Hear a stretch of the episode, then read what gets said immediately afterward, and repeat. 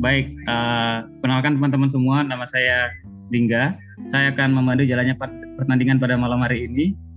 Uh, sekarang pertandingan pada malam hari ini akan dibuka oleh Mas Rodinal tentang sebenarnya diskursus beliau tentang apakah Pancasila itu bisa menjadi rasional, uh, common rationality. Nah, pertanyaan-pertanyaan ini sebenarnya mungkin teman-teman juga uh, bertanya juga dalam arti apakah Mas Rodinal meragukan Bhinneka Tunggal Ika dan sebagainya, kan itu jadi pertanyaan. Apakah Mas Rodinal itu anti Bhinneka Tunggal Ika? Nah, itu adalah satu pertanyaan-pertanyaan yang saya kira cukup menggelitik saya di awal-awal ketika mendengar judul dari Mas Rodinal ini.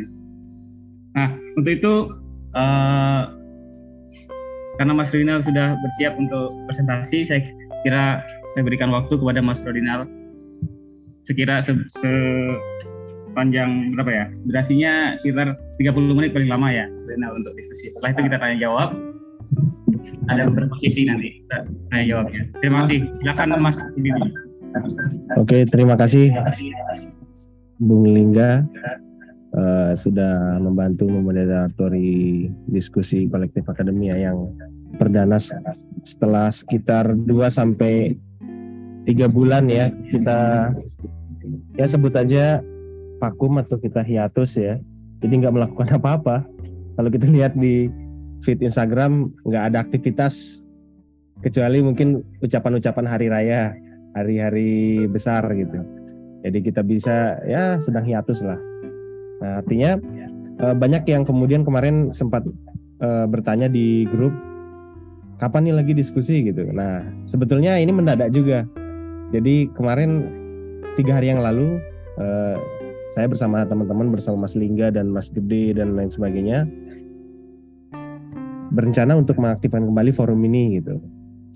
Kemudian ya seperti biasalah, jika tidak jika belum siap pembicara ya, ya jadi eh, ban serep-ban serep yang ada di dalam yang kemudian harus menggiatkan supaya ini terlihat ada gitu ya. Dan kemudian eh, supaya ada kaitannya juga dengan diskusi-diskusi sebelumnya, apa yang akan saya sampaikan malam ini eh, cukup menggelitik kalau kata Mas Lingga tadi, karena ya saya sengaja sebetulnya membuat judul seperti itu ya, karena eh, mungkin kegelisahan saya atau kegelisahan teman-teman di sini banyak semboyan-semboyan yang sebetulnya memiliki sakralitasnya sendiri dalam komunitas tersendiri yang dimana eh, identitas apa, dimana konsep-konsep itu dirawat gitu. Misalnya dalam masyarakat Jawa ya pasti ada filosofi-filosofi atau eh, pandangan-pandangan hidup yang kemudian mereka rawat gitu. Ya kemudian dikaitkan dengan ajaran leluhur dan lain sebagainya gitu. Nah kemudian belakangan ini memang di Indonesia sedang menguat apa yang kita sebut sebagai politik identitas itu. Suka atau tidak suka sebetulnya jika ada, ini tesis saya ya, jika ada suatu gerakan populis misalnya, kita sebut populis kanan, ya nanti akan ada antitesanya yang juga harus tidak bisa terlepas dari akarnya. Seperti misalnya kalau kita lihat dari dalam kritikan atau uh, ide-ide Chantal Mouffe misalnya di uh, populisme kiri, dia melihat kita nggak bisa mencabut sampai ke akarnya suatu suatu doktrin ideologis apalagi ya. Artinya ya kita mulailah dari misalnya batang gitu kan, kayak orang nanam pohon. Jadi nggak dicabut sampai akarnya, dicangkok gitu. Seperti misalnya demokrasi. Nah, Chantal Mouffe itu nggak menolak demokrasi, tapi diradikalkan demokrasi itu gitu. Nah, misalnya kita punya konsep-konsep persatuan di Indonesia, ya semua itu saya rasa punya konsep persatuan.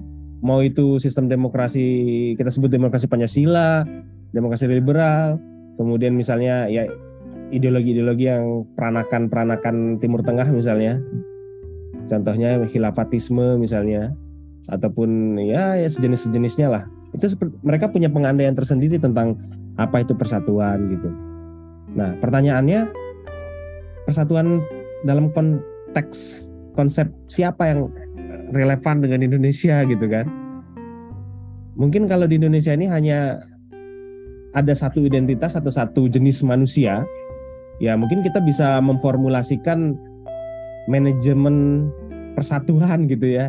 memanage uh, keberagaman dengan satu formula gitu. Tapi uniknya Indonesia lumayan kompleks, atau bahkan mungkin naik tingkat lagi sangat kompleks permasalahannya. Artinya apa? Untuk menerapkan suatu konsep tentang persatuan itu sampai sekarang nyatanya belum sepenuhnya teruji berhasil. Kita masih uh, asik dengan identitas-identitas parsial, dengan ego-ego apa sektoral kita. Misalnya orang-orang dalam kehidupan beragama lah, karena nanti akan saya potret juga tentang kehidupan umat beragama di Indonesia. Kita lihat uh, ada momentum besar beberapa hari yang lalu yang terjadi di Jawa Timur misalnya, ya itu sebuah upaya untuk kemudian menunjukkan bahwa ada sebetulnya uh, cara persatuan yang ditawarkan yang paling mumpuni atau paling relevan untuk Indonesia misalnya melalui gerakan Islam kultural misalnya, karena mereka menganggap mereka menawarkan itu karena mereka menilai persatuan yang ditawarkan oleh Islam transnasional misalnya, oleh Islamism ya, ini bukan Islam ahlusih itu, bukan Islam sebagai teologi, kurang sesuai dengan konteks pluralitas e, budaya di Indonesia, pluralitas dan lain sebagainya di Indonesia. Nah, sehingga mereka menawarkan suatu e, alternatif gitu. Nah, moderator saya izin share screen ya. Silakan. Nah, ini e, jadikan saya host dulu mungkin. Gede-gede? Mungkin bisa jadikan. Kayak udah deh, coba taruh. Oh, udah ya. Udah, udah, okay. udah. Terima kasih. Nah, terima gaji.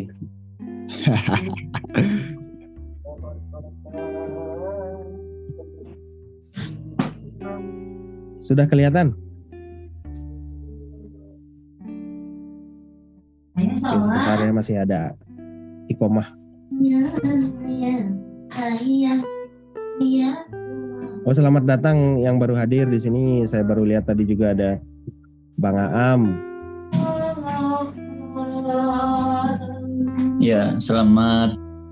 Wah, belum puas keliling ke Jogjanya nih Bang. Iya, nanti bang. Tanggal tiga Maret, Mas. Oke, siap. Nanti Senang lama-lama lagi. Lah di sini kita nongkrong. Ya, karena kemarin nggak bertemu dengan orang U I N. Oh. uh-uh. Oke. Ya, terima kasih lah. Oke, saya ini ya percepat.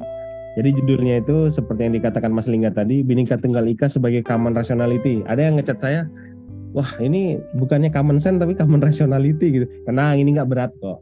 Jadi kita nggak bahas ke bagaimana perdebatan epistemologisnya ya. Artinya ini seperti kebiasaan saya. Saya eh, bersama Mas Lingga, Mas Gede itu kan ibaratnya di C A itu ya pawang gitu. Artinya juru kunci lah gitu kan. Artinya kita bukakan pin, kita bukakan jalan nih untuk teman-teman yang nanti mengisi setelah saya gitu. Udah ada Gus Lutfi juga sudah.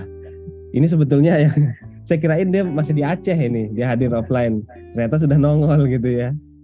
Nanti kita tinggal tembak aja. Oke, uh, sebentar. Nah ini, apa pentingnya sebetulnya membahas topik ini? Kenapa tiba-tiba nih Bhinneka Tunggal Ika gitu kan? Kalau kita ingat-ingat sejak zaman S D dulu ya, kita sering kali mendengar istilah itu dalam nyanyi-nyanyian misalnya Garuda Pancasila ya, kalau nggak salah. Atau kalau Lingga yang suka main Mobile Legends tuh Gatot Kaca itu ya, Unity in Diversity, Bhinneka Tunggal Ika, bersama apa berbeda-beda tapi tetap satu jua gitu. Sebetulnya orang-orang ini paham nggak sih maksudnya berbeda-beda tapi tetap satu jua itu? Kalau di akademik, di U I N lah, ada namanya Profesor Mukti Ali. Dia sebetulnya punya satu uh, semboyan juga yang mirip dengan yang yang kita temukan di kitab Sutasoma Mpu Tantular ini, yaitu agree in disagreement itu. Kita bisa sepakat dalam ketidaksepakatan gitu. Atau misalnya dalam Uh, pemikiran salah satu filsuf dari filsafat U G M lah gitu sebenarnya, dari U G M lah, Prof Notonagoro ya. dia, dia menyebut ada namanya uh, monopluralis, monodualis gitu. Nah, kalau kita lihat secara komitmen ontik gitu ya, ya itu nggak konsisten. masa dalam satu waktu dia plural sekaligus singular, dia monos sekaligus plural, dia uh, monos sekaligus dualis gitu. Nggak bisa seperti itu gitu. Dia contradictio interminis kalau kata Prof almarhum Prof Joksis dulu itu. Saya ingat tuh mengkritisi pemikirannya Prof Notonagoro. Tapi terlepas dari itu, memang uh, esensi dari Bhinneka Tunggal Ika itu kan persatuan. Nah, yang akan kita bahas di sini, persatuan di level apa gitu.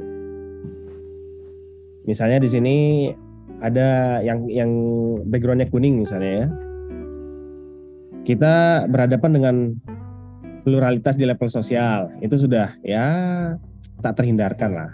Ya kita dituntut untuk berdamai. Kalau bahasa-bahasa orang sekarang ya kita uh, menguatkan sense of tolerance kita gitu. Dan kemudian ada muncul Uh, prinsip kita tidak perlu mentolerir orang yang tidak toleran seperti itu. Itu kan lagi-lagi kenapa ada pemikiran seperti itu, karena berhadapan dengan keberagaman itu gitu. Kemudian ada pluralitas di level intelektual, ragam tradisi pemikiran. Oh itu lebih, saya rasa lebih apa ya, lebih everlasting daripada pluralitas di level fisik ya.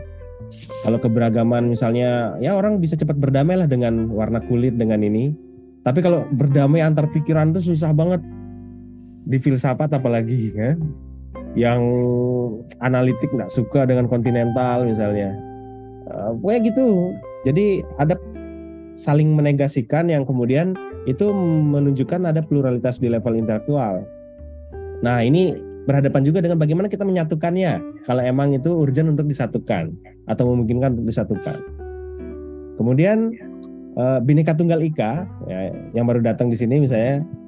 Jadi kita bahas Bhinneka Tunggal Ika nih kan.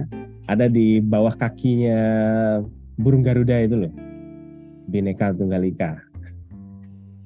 Ya bisa jadi menjadi semboyan kering atau yel-yel kerumunan atau gerombolan saja gitu. Seperti misalnya gerakan-gerakan pemuda tit gitu.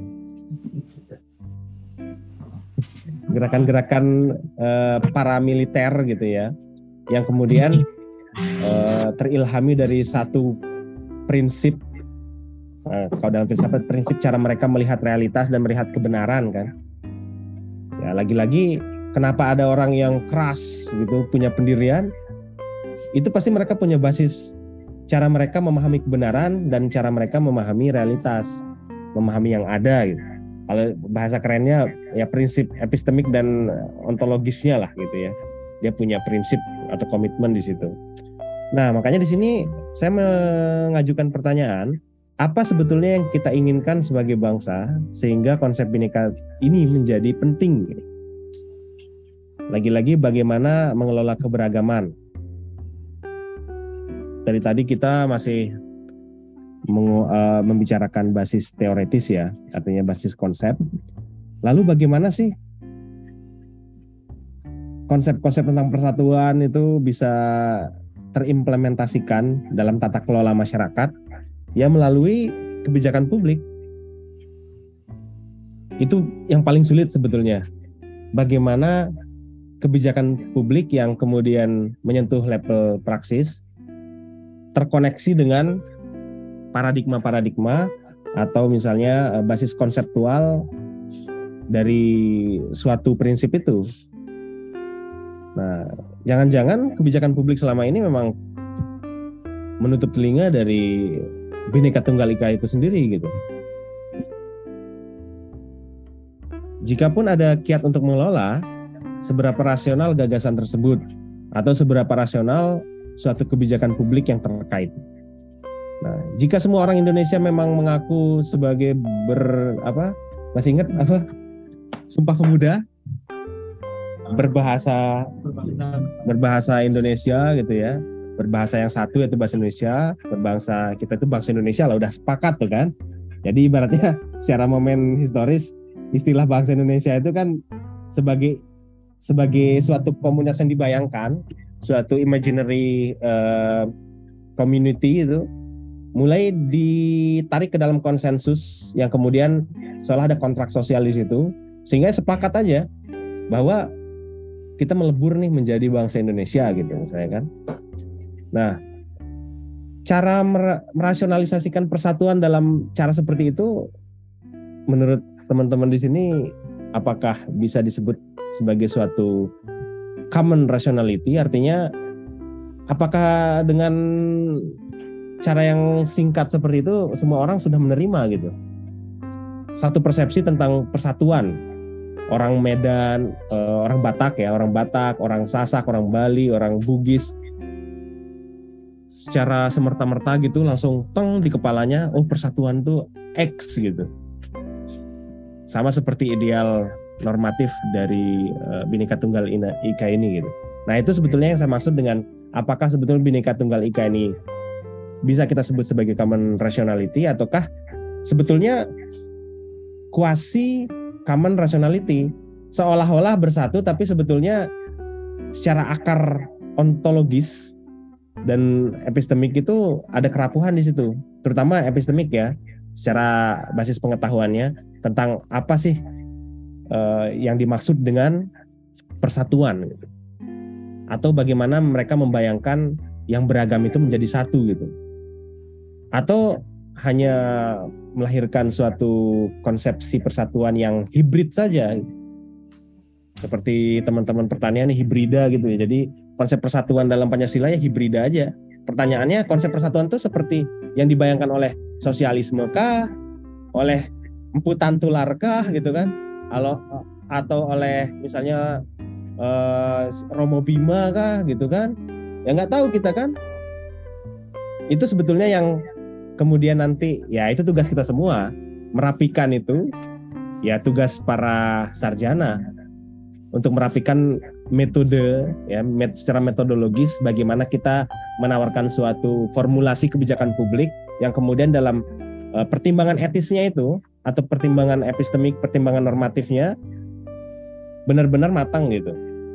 Artinya persatuan dimaksud itu jelas, tidak kemudian uh, langsung mengklaim bahwa konsep persatuan kita itu di tengah-tengah, bukan dalam konsep komunitarian di mana individu melebur dalam komunitas misalnya, mengabaikan misalnya contoh sederhana lah misalnya kenapa identitas parsial atau identitas tertentu di Indonesia itu sulit untuk beradu dengan identitas yang major gitu, identitas waria misalnya kan, kenapa dia dipaksa untuk menjadi commune identity dengan perempuan dalam suatu komunitas gitu, padahal dia juga sebagai identitas dia punya peluang untuk di katakan sebagai identitas yang independen atau atau bukan independen ya, uh, identitas yang unik lah, yang kemudian berpeluang untuk dibicarakan sebagaimana kita membicarakan identitas uh, umat Islam misalnya dalam konteks agama atau identitas masyarakat Jawa mungkin secara antropologi gitu.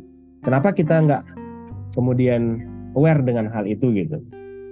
Nah, jangan-jangan semua orang itu, semua kelompok di Indonesia punya bayangannya sendiri tentang persatuan itu.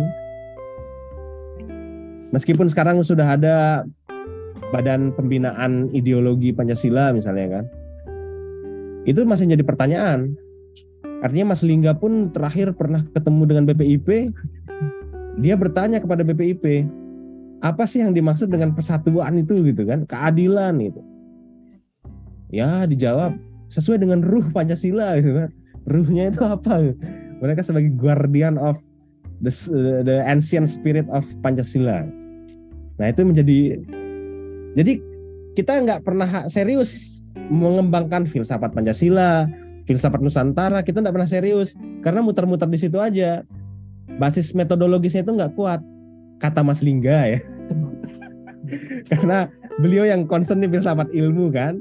Jadi uh, sebentar, Aidillah, share Ilham anu ya. Oke, ada ini ya. Nah jadi itu yang saya maksud. Ini sebenarnya memantik saja. Ini Bhinneka Tunggal Ika ini bukan sebagai tumbal ya, tapi untuk memantik aja. Teman-teman yang ingin mengembangkan misalnya antropologi khas Indonesia gitu kan, ya dirapikan basis metodologisnya. Bagaimana itu kemudian dari yang konkret, apa konkretisasi konsep, bagaimana kita memahamkan orang-orang yang di praktikal, yang bekerja secara praktis gitu ya, untuk paham bahwa oh harus kita terbuka terhadap misalnya konsep paradigmatis gitu. Jangan hanya pragmatis saja, tapi kita mempertimbangkan, oh ternyata ketika bersentuhan dengan masyarakat, kita uh, ingin memperlakukan masyarakat gitu ya, mengelola dengan basis kebijakan publik tertentu, itu nggak boleh bersifat tertutup. Artinya harus mempertimbangkan misalnya aspek lokalitas, tapi itu sudah ditinggalkan oleh teman-teman yang kajian-kajian tentang kebijakan publiknya advance dalam artian sudah mapan. Coba kita tanya teman-teman di Fakultas Ilmu Sosial Politik yang jurusan manajemen kebijakan publik. Mereka malas ngurusin-ngurusin kayak eh, apa locality based evi- based policy gitu. Mereka evidence based policy, mereka pakai big data gitu kan. Karena mereka menganggap dinamik masyarakat itu kan. Jadi tidak ada konsepsi yang adiluhung tentang manusia gitu kan. Jadi harus induktif gitu. Tidak bisa kita pakai modal-modal uh, rasionalisasi yang kemudian duduk-duduk sambil ngopi tiba-tiba wah cara mengubah masyarakat di sini tuh kayak gini gitu. Mereka harus berdasarkan evidence gitu. Nah, nah makanya di situ Bhinneka Tunggal Ika ini sebetulnya kalau serius dibicarakan. Artinya dari dari segi bagaimana persatuan itu ya, e, pertama-tama sebetulnya nggak nggak langsung jadi benar-benar ini ya metode yang kuat gitu, tapi setidaknya memperjelas perbedaan, apa perbedaan persatuan dalam konteks Bhinneka Tunggal Ika secara historis ya, harus jelas tuh periodisasinya. Oh ternyata bayangan persatuannya orang-orang Majapahit, Sriwijaya dengan orang-orang orang-orang apa di zaman-zamannya Batavia apa? Di zaman-zaman Budi Utomo itu ya, itu beda. Apalagi zaman sekarang, di bayangannya orang-orang di warung halaman mungkin beda lagi gitu kan. Tapi kita lihat yang punya bargaining power misalnya. Partai Merah dengan Partai Biru beda mungkin. Cara mereka eh, mengandaikan masyarakat madani gitu. Kalau di filsafat politik misalnya kan. Nah, makanya di sini relate juga dengan pertanyaan ini. Bagaimana merasionalkan hubungan antara Bhinneka Tunggal Ika dengan kebijakan publik? Mungkinkah Bhinneka Tunggal Ika menjadi common rationality dalam keberlangsungan kehidupan berbangsa dan bernegara? Atau Bhinneka Tunggal Ika stuck sebagai common myth? Nah, silahkan ini kita, ini menarik sebetulnya ya, yang saya kasih bold di sini. Jangan-jangan dia bukan sebagai common rationality, tapi hanya sebagai common myth. Artinya persatuan itu sudah selesai di alam ide gitu. Udah di imajinasi kemudian atau di bayangan ideal para negarawan kita, konsep persatuan itu sudah sudah manifest di situ gitu. Gitu kan. Nah, jadi nanti uh, kita bisa melihat perdebatan misalnya apakah kemudian persatuan itu bisa diukur dari segi fisik ataukah dari segi misalnya yang non fisik misalnya atau imaterial gitu. Kita bersatu aja dalam pikiran tapi di praktek di lapangan secara misalnya tataran fisikal gitu, kita berbeda gitu. Nah jangan-jangan itu yang dimaksud dengan agree in disagreement atau uh, unity in diversity itu. Seperti itu ya.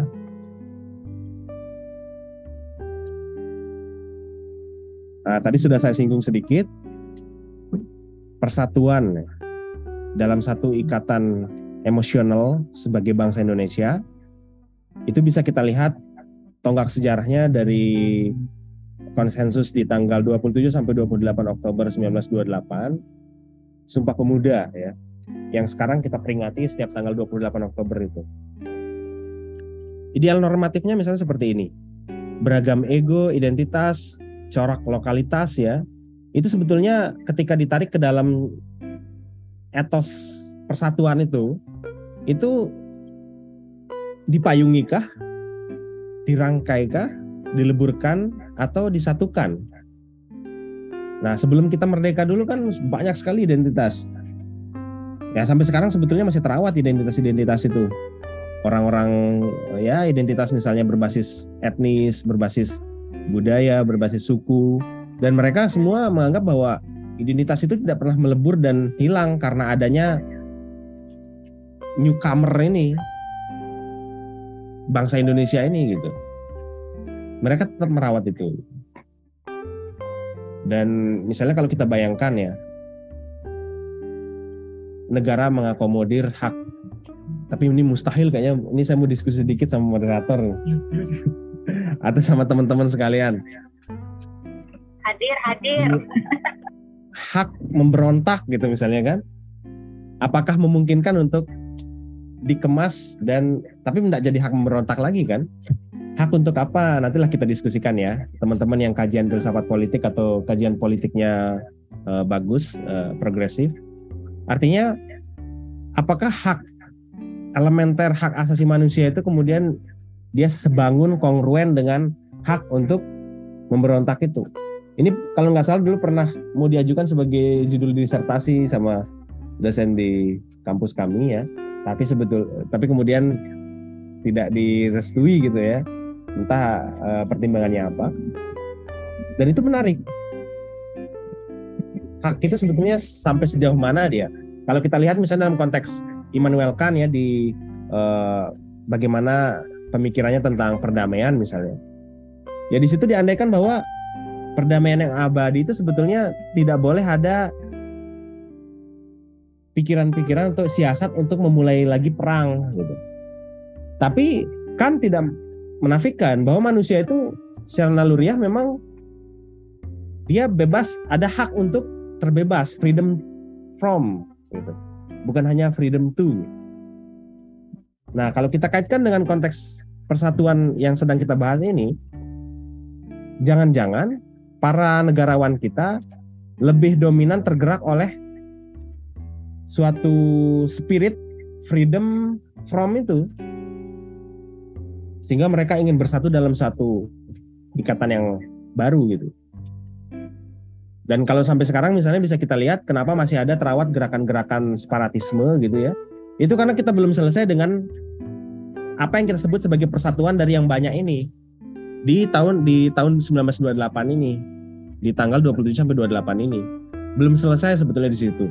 Nah, makanya di sini saya pertanyakan, yang disepakati pada Sumpah Pemuda ini itu sebetulnya memayungi identitas yang banyak dengan identitas bangsa Indonesia yang baru dibentuk itu ya, atau merangkai. Jadi yang banyak itu identitas Bugis, identitas yang kemudian orang-orang yang ingin mendirikan negara Islam gitu kan. Kalau kita lihat di perdebatan di sidang B P U P K I satu dan dua itu kan sengit itu perdebatannya, ingin mendirikan negara berbasis Islam gitu ya. Nah, apakah itu dipayungi oleh satu identitas yang kemudian tidak terlalu otoriter identitasnya itu ya, atau dirangkai oleh identitas bangsa Indonesia ini, atau malah dileburkan? Tapi kalau eh, asumsi saya ya, ini praduga saja, jangan-jangan yang di, yang dipahami oleh para ya setiap pergantian rezim gitu ya, itu adalah peleburan, bukan integrasi, bukan semacam eh, apa ya, yang kemudian dialogis antar identitas itu, tapi meleburkan, sehingga ketika ada yang ingin men, men, apa ya, menyeruakkan lagi identitasnya, misalnya orang-orang Papua ya, karena mereka dibakar oleh satu memori kolektif penjajahan itu kan. Sama kita kan sebetulnya kan. Sebagian besarlah negara-negara di Asia, Asia Tenggara itu sama sebetulnya. Artinya mirip, kita ada resemblance di situ, kemiripan eh, bahan bakar kita dalam revolusi, dalam pergerakan itu sebetulnya sama. Ya, pengaruh-pengaruh paradigma postkolonialisme gitu. Nah, ini yang kemudian bisa kita pertanyakan ya. Kalau saya mempertanyakan beberapa ini, apakah itu dipayungi oleh identitas yang disebut bangsa Indonesia, dirangkai atau dileburkan atau disatukan?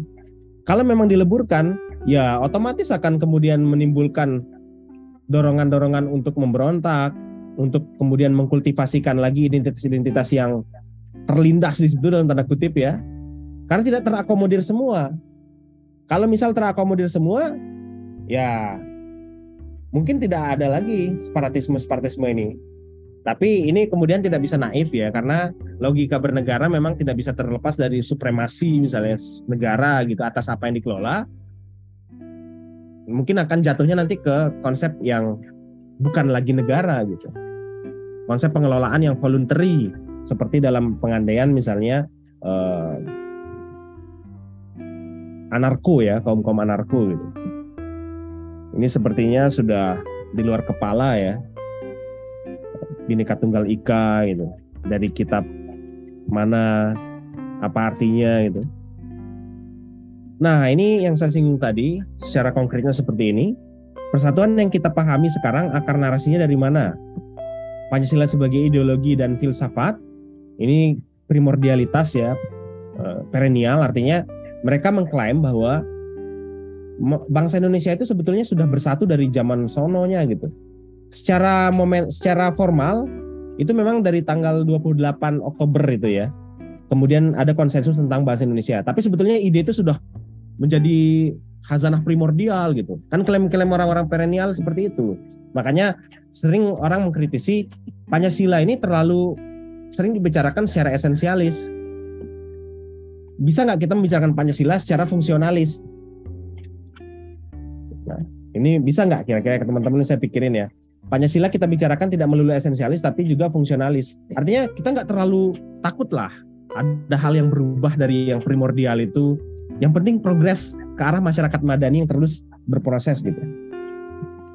Nah tapi kan nyatanya orang-orang bertanya ke teman-teman B P I P pun seperti pertanyaan Mas Lingga, ya esensialis banget, menjaga ruh katanya kan.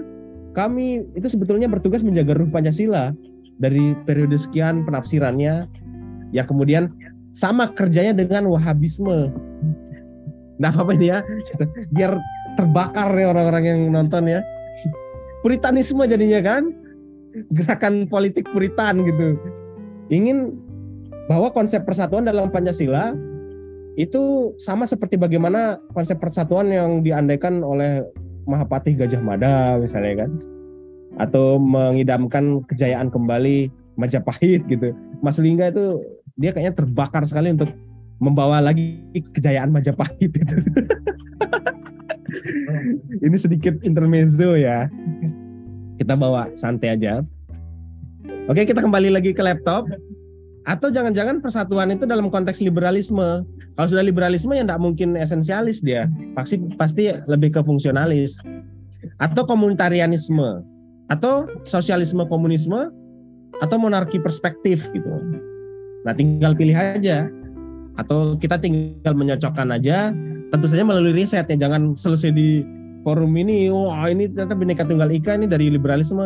Nah makanya itu yang saya bilang tadi, dibutuhkan kerja-kerja intelektual dari sarjana-sarjana filsafat misalnya kan, atau sarjana-sarjana lainnya untuk merapikan itu gitu. Ya kalau kata Mas Lingga, ini saya banyak ngutip Mas Lingga nih ya. Tapi saya sering berdiskusi dengan Mas Lingga ya, dengan moderator kita. Jadi kenapa kita bangga disebut sebagai ini untuk anak-anak U G M nih kampus Pancasila gitu kan? Coba dicek berapa banyak skripsi, tesis, disertasi yang meneliti Pancasila yang tembus di atau di Springer di uh, di Scopus-Scopusan itulah. Bahkan salah satu pusat kajian mungkin yang sekarang lagi dikembangkan dan Mas Lingga juga ada di sana. Pusat uh, Studi Pancasila gitu kan, dipandang sebelah mata seperti lagunya Efek Rumah Kaca itu, ya kan, sebelah mata itu gitu. Atau ekonomi kerakyatan apa kabar gitu kan, wassalam. Oke, karena esensialisme itu kadang-kadang nggak teruji zaman gitu. Nanti dikoreksi kalau saya salah ya, jangan-jangan kesalahan terbesar kita dalam mengembangkan sistem ekonomi itu yang kemudian tidak konsisten mau ke arah yang mana gitu ya, tapi kita mengklaim sebagai ekonomi yang kerakyatan dan sebagainya ya, mungkin karena kita tidak kemudian paham dengan bagaimana kita mengarahkan fungsi dari Pancasila itu. Ini dikit lagi Mas, udah berapa menit Mas? Oke, dikit lagi nih ya. Indonesia sebagai bangsa itu kan abstrak kan, bangsa Indonesia itu kan ikatan-ikatan abstrak sebetulnya, yang kemudian tidak sama dengan ikatan-ikatan dalam konteks empiris misalnya, ikatan eh, himpunan warna himpunan bunga berwarna merah misalnya kan, itu berbeda gitu ya. Artinya kita memahami di sini pengaruh-pengaruh itu datang dari banyak banyak elemen atau dari banyak sisi gitu, dari banyak perspektif. Terutama dari besarnya pengaruh Majapahit ya dan Sriwijaya yang kemudian kita lihat mempengaruhi sastra juga ya. Artinya mempengaruhi bagaimana orang-orang Jawa mendefinisikan manusia, mendefinisikan uh, pemikiran-pemikiran kosmologi Jawa. Itu muncul dari sini sebetulnya. Pengaruh Hindu ya dari Majapahit, pengaruh Buddhis dari Sriwijaya. Kemudian pasca itu muncullah gerakan-gerakan kolonialisme yang kemudian kita sebut sebagai era postkolonial. Nah, kalau di kajian-kajian postkolonial itu kan kapan era postkolonial? Ya hari pertama, detik pertama Belanda apa Londo-Londo itu bercokol di sini, itu sudah disebut era postkolonial sampai detik ini karena pengaruhnya masih bagi orang-orang postkolonial ya, pada teoritik historiografisnya. Kemudian pengaruh lainnya datang dari doktrin teologi yang tentu saja konon katanya dibawa oleh gerakan-gerakan misioneri, gerakan-gerakan dakwah lah gitu ya. Sebenarnya mirip-mirip lah agama-agama Abrahamik itu gitu ya, kecuali Yahudi. Judaism gitu ya, pasti misi-misi gold, glory, gospel gitu. Orang-orang misalnya imigran-imigran Timur Tengah mengatakan, oh kami tidak menjajah menyebarkan agama. Sebetulnya bukan menjajah, ya semuanya nggak menjajah sebetulnya. Tapi ada kadar-kadar yang kemudian menimbulkan interpretasi bahwa mereka menjajah, karena mereka melalui perdagangan yang kemudian ada monopoli-monopoli di situ gitu ya. Yang kemudian kalau bisa kita temukan di Aceh ya, kenapa orang Aceh itu banyak ada yang muka, ada yang apa ya? Mirip Pakistan, mirip Arab gitu ya. Lutfi mirip mana Mbak Lutfi? Sri Lanka. Ya, ya. Jadi kayak di Aceh itu kayak miniatur Nusantara gitu kan. Ya karena aktivitas perdagangan kuat di situ. Nah, makanya doktrin-doktrin teologi juga bermain peran di sini untuk membentuk identitas bangsa Indonesia itu, dan konsekuensi ketika kita ingin mengembangkan filsafat Nusantara, ya kita tidak bisa kemudian mengubur jauh-jauh pengaruh dari tradisi filsafat Yunani itu. Ya kemudian orang-orang yang skeptis atau mungkin pesimis melihat perkembangan filsafat Nusantara menganggap bahwa ya filsafat Nusantara itu pada akhirnya akan menjadi subaltern dari filsafat-filsafat Barat. Tidak bisa kemudian menjadi satu level gitu lah ya. Nah di level intelektual pengaruhnya doktrin teologi juga kuat, postkolonialitas, tradisi filsafat Barat. Ini terutama filsafat platonik aristotelian ya. Kalau teman-teman yang belajar filsafat, jadi konsep-konsep tentang metafisika ya, tentang bagaimana mereka me- memahami kategori-kategori realitas, itu pasti diperoleh dari bagaimana konsepsi-konsepsi hilemorfismenya Aristoteles misalnya. Atau orang-orang yang kemudian lebih mengandalkan eh, penalaran deduktif misalnya kan, ya mungkin larinya ke Plato misalnya kan, dan lain sebagainya. Atau mungkin nanti ada yang mengeklektiskan keduanya. Nah itu yang dari segi pengaruh filsafat ya, pemikiran Barat. Kemudian pengaruh dari Chinese traders, pedagang-pedagang dari Cina, dari India juga, yang membawa pengaruh etika konfusianis ya, yang dari Cina ini terutama. Nah, jadi banyak pengaruhnya. Artinya kita kemudian dari segi intelektual, mungkin tadi yang saya banyak bicarakan dari segi sospol ya, sosial politik atau kultural. Kalau dari segi intelektual, bagaimana kita menganggap bahwa ada mazhab filsafat yang khas Indonesia atau ada filsafat yang unik Indonesia gitu. Nah, di sini untuk menjawab itu, kita sebaiknya ter, uh, bisa melampaui kausalitas eksternal internal itu. Seperti dalam paradigma postkolonialisme. Artinya, bisa nggak kita melampaui pola pikir atau logika yang kemudian mengandaikan ada yang mempengaruhi dan dipengaruhi? Bisa nggak kita kemudian melampaui itu? Atau kita tetap e, berkutat pada dua hal itu? Yang saya bold di sini, mungkinkah ada paralelisme antara struktur dasar kemanusiaan dan kebijaksanaan dan struktur dasar neurologis manusia? Ini pernah diteliti sama teman dari Hidesi ya, dari Atma Jaya. Nanti di referensi saya tampilkan kalau teman-teman baca. Tapi sebetulnya eh, agak sulit kita membayangkan bagaimana problem-problem filsafat neuroscience ya, filsafat akal budi terutama, dikaitkan dengan konsep persatuan ini. Nah, katanya orang itu gitu ya, gini nih, unik gini, hipotesanya kayak gini nih. Jadi kenapa filsafat orang Asia itu mirip-mirip? Katanya ada paralelisme neurologis di situ katanya. Jadi ada cara kita mengandaikan persatuan yang kemudian itu khas manusia-manusia, otak-otak orang Asia yang berkembang dari misalnya Pithecanthropus japanicus misalnya atau Soloensis dan lain sebagainya itu ya, mungkin ada di situ. Nah itu itu te- hipotesa dari orang itu gitu. Nanti saya tampilkan ya referensinya. Apa yang dimaksud di situ? Paralelisme yang dimaksud di sini adalah paralelisme yang menginspirasi munculnya hybrid filosofi, seperti yang berkembang di Filipina sebagai filsafat peripheral Great Philosophical Movement. Jadi mereka orang-orang Filipina misalnya, mereka nggak malu, artinya nggak kemudian menganggap bahwa kita harus mendirikan filsafat yang terlepas dari pengaruh filsafat-filsafat Yunani, filsafat Barat. Ya kita sebagai peripheral peripheral filosofi aja. Tapi peripheral filosofi, nah makanya di situ yang kemudian perlu uh, kita diskusikan lagi. Yang kita sebut sebagai corak filsafat yang unik itu seperti apa sebetulnya? Bukannya filsuf-filsuf terdahulu juga saling mempengaruhi kan?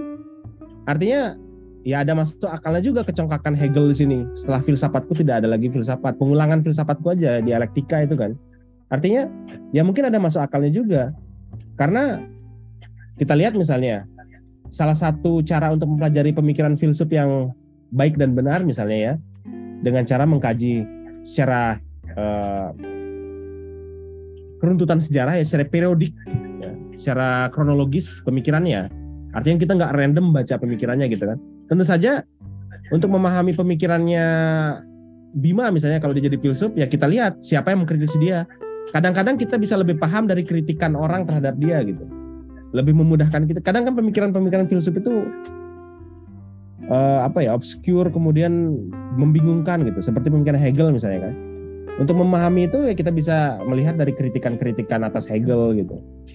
Itu membuktikan bahwa ada paralelisme di situ yang kemudian diinsafi oleh filsuf-filsuf Filipina bahwa ya udah kita mengembangkan filsafat Filipina sebagai uh, peripheral filosofi dari Barat, tapi kita keunikannya itu ada di pengembangan setelahnya, bukan kepada akarnya.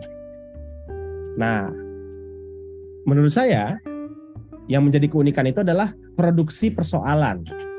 Karena persoalan filsafat itu kan open-ended kan, dia kan selalu beranak pinak. Nah disitulah kemudian novumnya, kalau dalam orang menulis-menulis tesis, disertasi gitu kan, apalagi disertasi dituntut untuk adanya novum, kebaruan. Nah kalau teman-teman di sosum bikin kebaruan itu kan sulit. Kalau di saintek tinggal tambah variabel, eliminir variabel, kembangkan variabel atau dan sebagainya dengan metode-metode khasnya gitu, natural science. Tapi kalau kita soshum, ya kita mengkaji Habermas ya gitu. Kita kaji lagi biografinya. Kita kaji lagi siapa yang mempengaruhi gitu kan. Pengulangan-pengulangan yang kemudian kita letak kebaruan itu adalah pada problem yang kita hadirkan. Yang bisa kemudian what if-nya, bagaimana jika teorinya Habermas kita gunakan untuk meresolve suatu problem yang baru muncul hari ini gitu. Disitulah letak kebaruannya. Menurut Martin Suryajaya misalnya ya, ini bukan kata saya gitu, tentang disertasi gitu kan. Nah jadi sama juga ya ketika kita ingin memahami tentang Bhinneka Tunggal Ika gitu ya, eh, kita tidak bisa secara gagah terlepas dari pengaruh Barat, terlepas dari narasi-narasi wacana postkolonial ya, karena bagaimanapun konsepsi orang tentang persatuan dari segi manajemen masyarakat ya, konteks kebijakan publik, konteks politik misalnya, ya dipengaruhi oleh bagaimana pendidikan, latar belakang pendidikan dari si pemangku kebijakan publik ini. Ya kalau dia bersekolah di negara Skandinavia ya terbentuk oleh bagaimana eh, konstelasi pemikiran di sana tentang persatuan, tentang memanage keberagaman itu gitu. Mengenai status epistemik dan ontologis wacana persatuan, entah itu merawat suatu ikatan primordial atau mengarah pada apa yang oleh Martha Nussbaum disebut sebagai liquid identity. Jadi konsekuensi dari kosmopolitanisme, wacana-wacana globalisasi gitu ya, wacana-wacana abad modern lah, adalah semakin mengaburnya identitas-identitas itu gitu. Nah itu kemudian ya kita mengandaikan persatuan ya mungkin bisa jadi masuk akal kita mengadopsi tawaran dari Martha Nussbaum ini, liquid identity itu, artinya identitas yang kemudian di satu sisi dia bisa dipengaruhi oleh akumulasi individu yang kita sebut sebagai komunitas itu, jadilah dia komunitarian, tapi tidak pure komunitarian, kita adopsi misalnya dari pandangan lain yang kemudian uh, mengusung dalam tanda kutip otentisitas subjek di dalam masyarakat itu. Kalau dalam antropologi ya perdebatan strukturalis dengan poststrukturalis, Levi Strauss dengan perdebatan dengannya dengan Derrida dalam konteks bagaimana dia memahami social text gitu. Oke, itu Pak Moderator yang bisa saya sampaikan ya.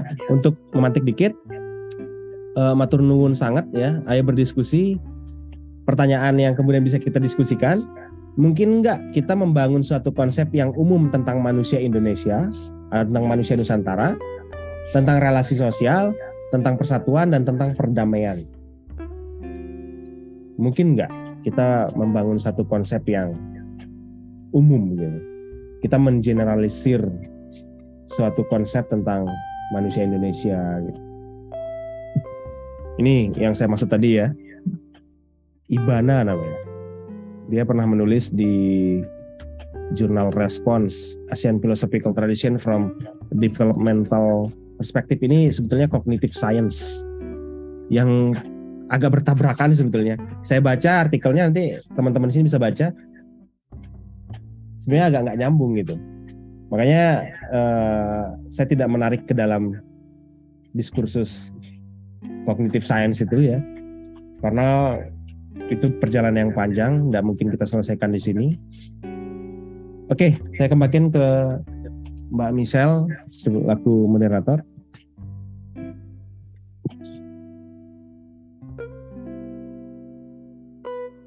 Halo semuanya. Halo. Saya lama tidak ber.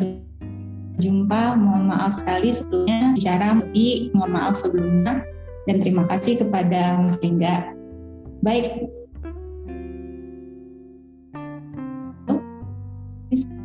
Mas Odinya yang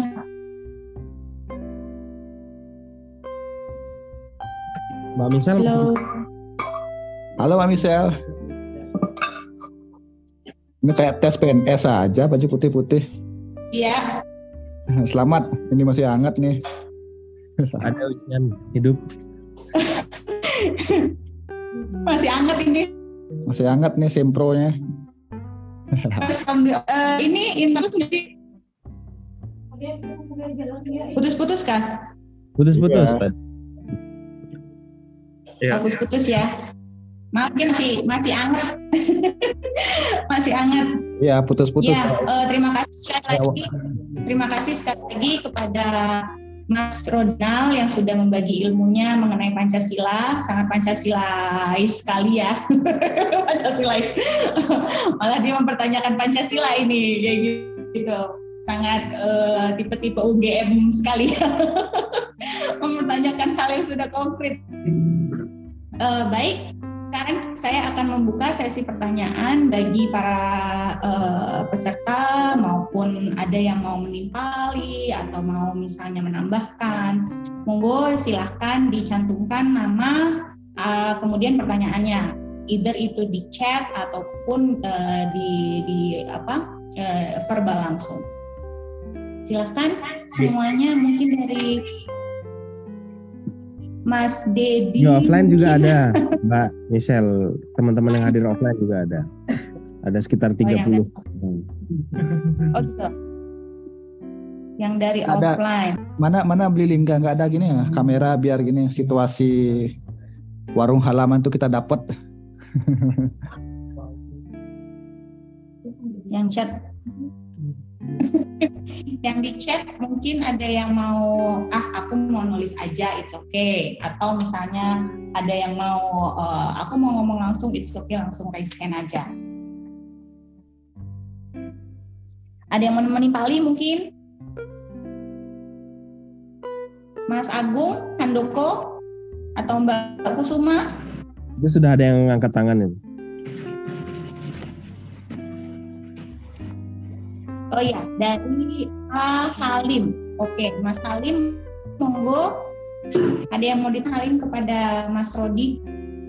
Iya, terima kasih. Apa suara saya bisa didengar bagus? Sudah terdengar, Mas, atau Pak Halim. Iya, bagus sekali ya, menarik sekali diskusinya ya. Nah, soal apa ya, silap. Sila ketiga sama keempat Pancasila ini ya, soal persatuan sama kerakyatan.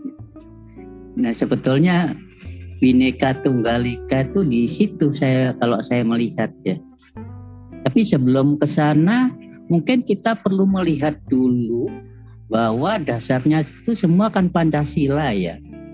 Nah kita mendapatkan Pancasila ini, mohon maaf nanti mungkin suara anu apa ya, dari saya agak panjang sedikit ya, juga agak meloncat-loncat, nggak masalah ya? Nggak apa-apa, monggo ya. Monggo. Uh, kita mendapati Pancasila itu kan sangat beruntung ya.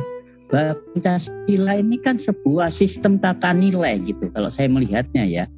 Agak berbeda dengan orang-orang Barat, terutama Prancis, Inggris maupun uh, Amerika, itu kontrak sosial kan kalau mereka kan. Kalau di Perancis ada apa? Egalite, fraternite, itu kan kontrak sosial ya. Dengan Inggris juga gitu, John Locke juga gitu, di Amerika gitu. Tapi kita nih yang kita dapati itu akhirnya yang terumuskan tuh sistem tata nilai ya. Coba kalau kita lihat kan, ketuhanan itu mendasari kemanusiaan ya, nilai kemanusiaan. Nilai kemanusiaan mendasari nilai persatuan. Terus nilai persatuan mendasari nilai kerakyatan, ya kan? Terus kalau kerakyatan, jadilah wujud tujuan cita-cita keadilan sosial. Nah, ini kita memiliki basis nilai piramida yang bagus itu. Di mana nilai yang universal lebih lebih mendasari yang itu kan. Nah, ini kalau kita pahami secara cermat, kita mau warisi itu yang sangat bagus itu ya. Nah perdebatan soal kemanusiaan sama persatuan itu kan dulu sudah, sudah dibahas itu. Soal internasional, internasionalisme dan e, nasionalisme itu kan di, dibahas secara apa tuh ya, dalam perdebatan mereka itu. Nah kalau kemanusiaan yang terlalu diagungkan akhirnya mengakibatkan apa gitu kan. Terus kalau nasionalisme yang di, terlalu diagungkan mengakibatkan jadi Calvinisme kayak Jerman itu kan gitu. Nah itu sudah terumuskan. Nah sekarang kita membahas spesifik khusus antara persatuan dan kerakyatan ya. Nah di situ persatuan, kenapa persatuan ini lebih lebih tinggi ya tingkatannya daripada kerakyatan gitu kan. Nah kita melihat persatuan, kenapa persatuan? Nah sejak awal memang kita melihat mendapati bahwa kita memang berbeda ya dari situ, dan ini jauh lebih penting daripada kerakyatan itu sendiri gitu kan. Nah berbeda-beda itu harus tetap bersatu ya, antara yang lokalitas, antara yang etnisitas, kesukuan, terus yang aliran-aliran, ini kan keberagaman ini harus satu, di situ harus lebur. Nah di situ kerakyatan nanti kita mewarnainya ya. Lihat kesukuan itu, aduh bahaya banget itu. Di sini nanti kita Pancasila bisa mengontrol itu ya. Nah, nanti kalau adat yang jelek ya, mohon maaf ini ya. Kebiasaan suangge, kebiasaan, kebiasaan mangayo, itu kan sudah nggak bisa ditolerir lagi. Nah itu harus sudah dihilangkan. Demikian pula gitu dengan agama yang menegasikan paham lain, mengatakan itu kafir, itu syirik, itu ini ya. Ya itu harus di, dihilangkan di situ ya. Nah agama nggak bisa, dasarnya basisnya agama ini ini itu tuh perdebatan yang dulu-dulu tuh harusnya sudah hilang ya, sudah lebur. Nah, konsensus kita sampai kontrak sosial dulu ya, Piagam Jakarta itu kemudian direvisi lagi menjadi Pancasila yang sekarang itu kan sudah ada tuh kontrak sosial. Dulu kan ada penambahan dengan menjalankan syariat Islam bagi pemeluknya. Ini kan kalimat oratoris kan, tetapi dampak politisnya kan besar kan. Nah, makanya kesepakatannya juga sudah di situ. Jadi udah final itu, itu udah harus dijelaskan ke semuanya gitu. Nah, sekarang kita masuki yang tahap krusial ini. Kenapa persatuan ini lebih universal daripada eh, kerakyatan? Apa kerakyatan itu? Nah, kerakyatan itu kan apa? Di mana yang besar eh, mendahulukan yang kecil, di mana yang kuat melindungi yang lemah, itu kan? Itu kan di situ kerakyatan itu. Jadi juga gitu e, dalam konflik-konflik agama kita akan bisa melihat ya. Nah, harus diingatkan bahwa agama yang besar itu harus melindungi agama yang kecil. Agama yang kuat harus melindungi agama yang kecil. Nah, demikian pula nanti kita bisa menganalisis ini label halal ya. Nah, ini lebih fungsional nanti di situ ya. E, label halal. Lihat kalau mayoritas kita ya, secara tata nilai kita nggak bisa bahwa label halal itu mendahulukan yang besar, kelompok Islam yang besar. Ya, halo. Mohon maaf Pak, e, mungkin bisa sedikit dipersingkat inti ya. Pertanyaannya. Mohon maaf sebelumnya. Awal saya, saya bilang gitu ya, saya agak panjang dikit gitu ya. Nah itu kalau seperti ini saya kasih contoh saja ya, e, label halal. Kenapa kok label halal itu diperkenankan? Menurut saya nggak boleh itu, ya. Label halal itu eh, nggak boleh dikenakan karena itu menyangkut semua unsur gitu. Sehingga nggak boleh label halal. Tapi kita melihat kepentingan kaum Islam bahwa kayak buah babi itu kan najis, ini sangat krusial. Jadi pemerintah harus memberikan jaminan benar-benar. Kalau ada makanan yang mengandung unsur itunya harus diterapkan. Oh, ini mengandung babi, harus dituliskan. Nah, ini ini yang harus kita pikirkan. Jadi ini sangat menarik ya diskusinya. Coba dipertajam. Kenapa persatuan itu ya lebih tinggi nilainya daripada kerakyatan? Nah, kalau menurut saya eh, simbol apa tadi? Semboyan Bhinneka Tunggal Ika. Nah, itu mempunyai kekuatan normatif aja untuk merangkai itu. Nah, bagaimana ini supaya lebih fungsional? Jadi nanti tata nilai itu untuk menjadi ukuran, menjadi kanon. Sebaiknya kayak apa, yang harusnya kayak apa. Itu bisa menjadi sebetulnya operasional sebetulnya ya kalau kita terapkan di sini. Oke, di situ aja. Terima kasih banyak diskusinya.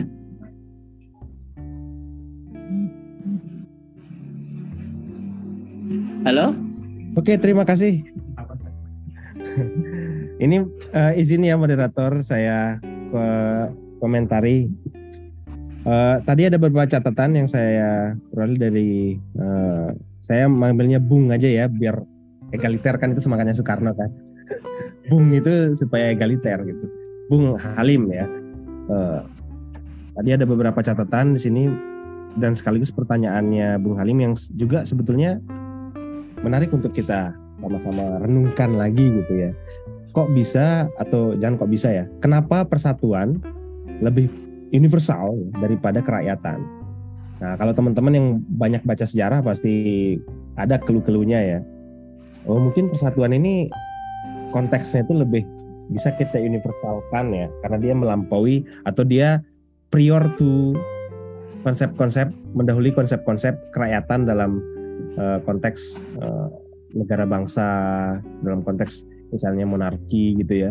Persatuan itu sebetulnya menjadi suatu mode of being ya, atau modus eksistensi manusia sebetulnya. Artinya dari zaman ketika orang misalnya kita baca-baca literatur-literatur tentang perkembangan manusia misalnya, ada fase-fase meramu gitu, pasti ada titik kumpulnya. Sampai sekarang kan kalau kita lihat di gedung-gedung ada titik kumpulnya kan. Artinya nah ini eh, agak-agak bercanda dikit ya, tapi sebetulnya sense manusia itu sudah ter, tertanam. Artinya mereka mengandaikan bahwa harus ada persatuan di situ gitu. Karena kalau kita lihat kerakyatan itu kan konsep yang berbeda gitu ya, eh, konsep yang kemudian eh, datang belakangan gitu. Kemudian tadi catatan kedua saya, lokal yang tidak arif, lokal constraint ya termasuknya.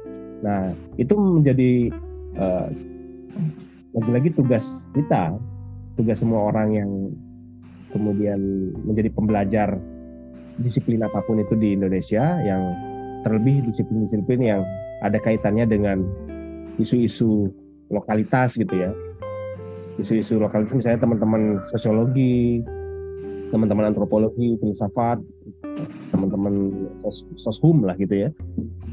Kemudian mendata kembali ya, kalau itu misalnya penelitian lapangan, apakah jangan-jangan selama ini lokalitas yang kita rawat itu sebetulnya itu kontradiktif atau kontraproduktif sorry dengan wacana-wacana kemajuan yang kita sebut sebagai local constraint itu. Misalnya ada kos suatu tradisi di tempat tertentu yang misalnya menghambat orang untuk berkembang gitu. Ya pasti ada.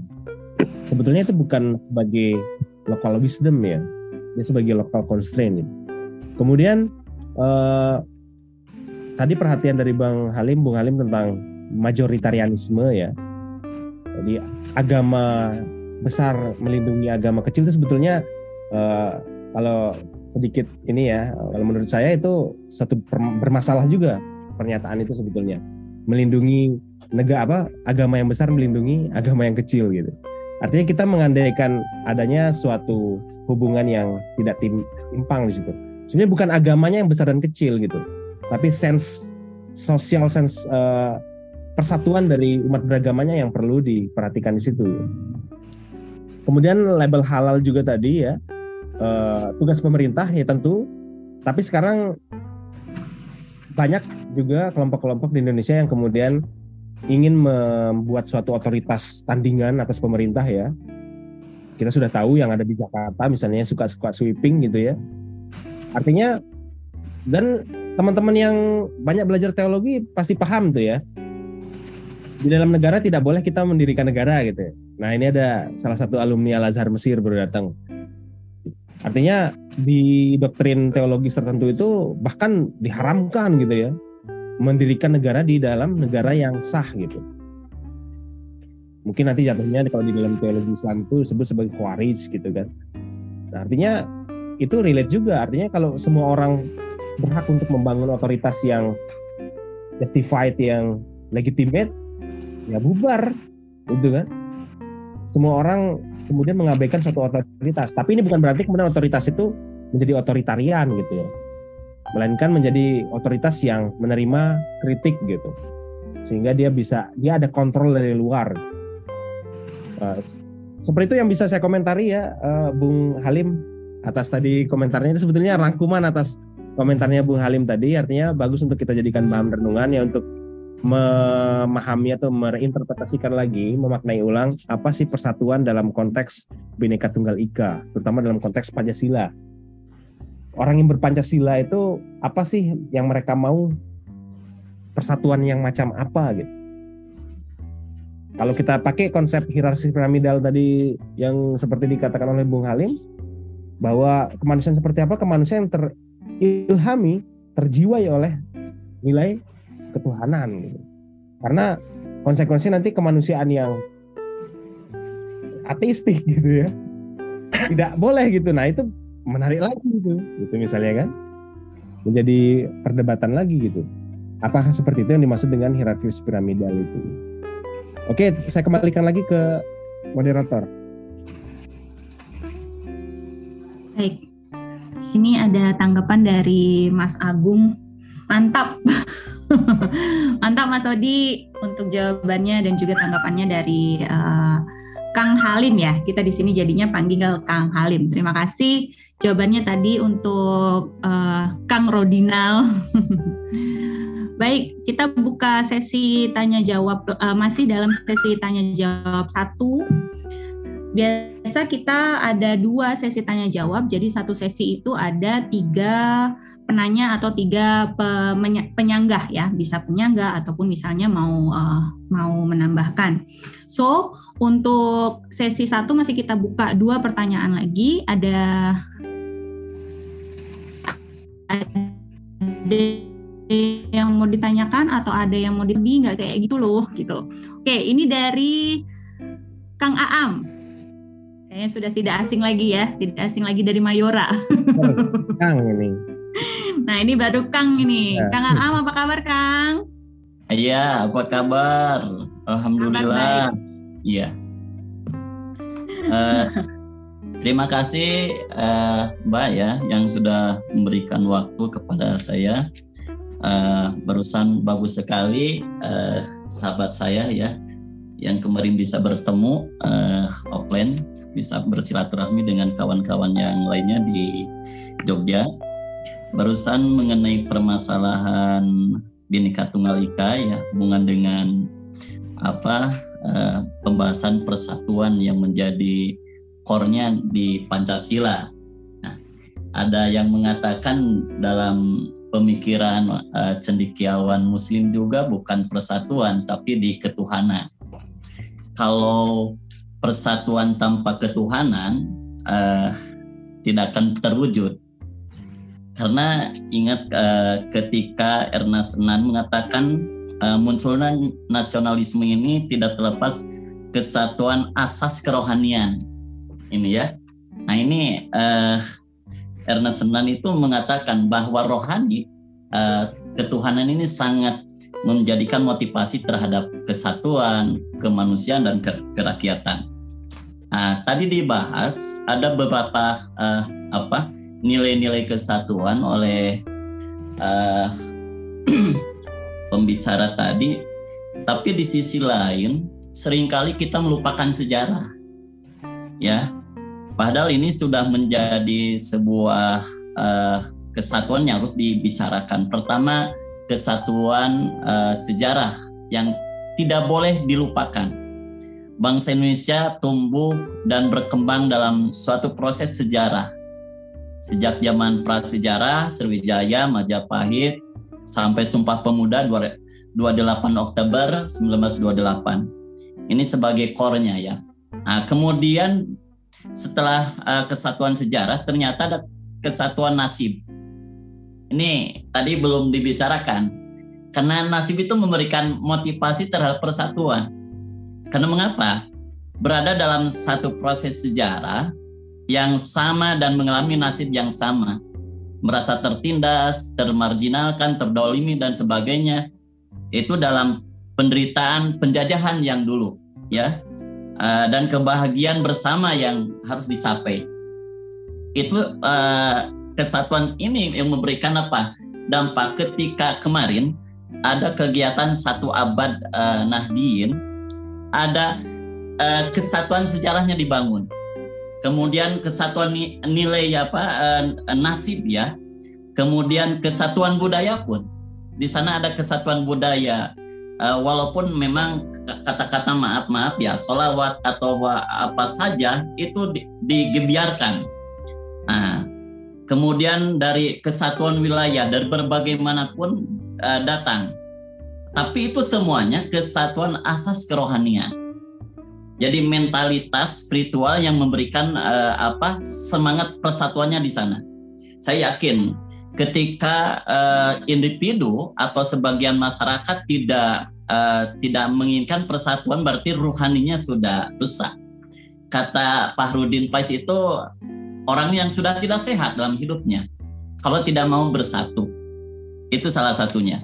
Uh, jadi pembahasan tadi uh, saya bukan menambah lah, uh, sedikitnya uh, apa.